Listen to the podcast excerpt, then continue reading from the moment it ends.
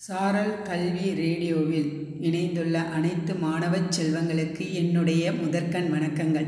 என்னுடைய பெயர் பழனிச்செல்வி. பட்டதாரி ஆசிரியை ஊராட்சி ஒன்றிய நடுநிலைப்பள்ளி சின்னப்பள்ளத்தூர்.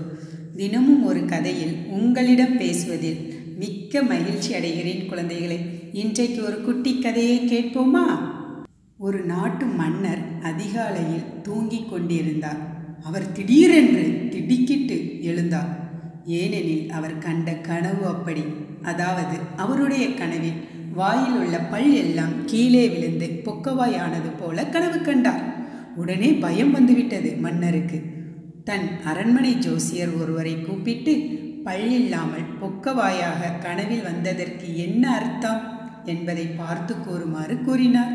உடனே அரண்மனை ஜோசியர் ஓலைச்சுவடியெல்லாம் தேடி ஆராய்ந்து பார்த்து பொக்கவாய்க்கு அர்த்தத்தையும் கண்டறிந்தார். உடனே அரசரிடம் சென்று அரசே மனைவி மக்கள் சொந்த பந்தம் எல்லாம் இறந்து போய் விடுவார்கள் என கூறினார். உடனே அரசருக்கு கோபம் வந்தது. என்ன? என்னுடைய மனைவி மக்கள்லாம் இறந்து விடுவார்களா? இவனை உடனே சிறையில் அடையுங்கள் என்றார் அரசர். பின்பு அரசருக்கு மனசு நிம்மதியாக இல்லை. இருந்தாலும் இன்னொரு ஜோசியரை வரவழைத்து அவரிடம் தன் கனவில் வந்ததை கூறி இதற்கு என்ன அர்த்தம்? என்று கேட்டார்.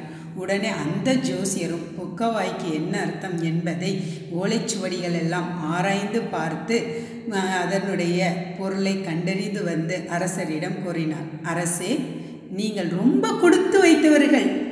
உங்கள் மனைவி மக்களை விட நீண்ட ஆயுள் நீண்ட காலம் நீங்கள் வாழ்வீர்கள் என கூறினார். இதை கேட்ட சந்தோஷத்துடன் ஜோசியருக்கு பொன்னும் பொருளையும் அரசர் அள்ளி வழங்கினார். மாணவ செல்வங்களே நன்றாக புரிந்ததா? ஆனால் இருவரும் சொன்ன பொருள் ஒன்றுதான். ஆனால் அவர்கள் சொல்லிய விதம்தான் வேறு வேறு. அதாவது இவ அவரை சுற்றி யாரும் இருக்க மாட்டார்கள். அவர் மட்டும்தான் தனியாக இருப்பார். அப்படிங்கிறத இரண்டாவது சொன்னவர் நன்றாக சொல்லுவதை கேட்டு அவருக்கு மிகவும் சந்தோஷம். மற்றவர்களிடம் நாம் பேசும் வார்த்தைகள் தான் நம்மை செழிக்க வைக்குமா அல்லது சீரழிக்க வைக்குமா என்பதை தீர்மானிக்கும். ஆகையால் குழந்தைகளை நல்ல எண்ணங்களை எப்பொழுதுமே நினைத்து கொண்டிருந்தால் நம்மளை எதிர்மறையான எண்ணங்கள் எப்போதும் சூழாது. புரிந்ததா மாணவர்களே? ஆகையால் எப்போதும் நேர்மறை சிந்தனையோடு நல்ல பண்புகளோடு நாம் இருப்போம் என கூறி விடைபெறுகிறேன். நன்றி வணக்கம்.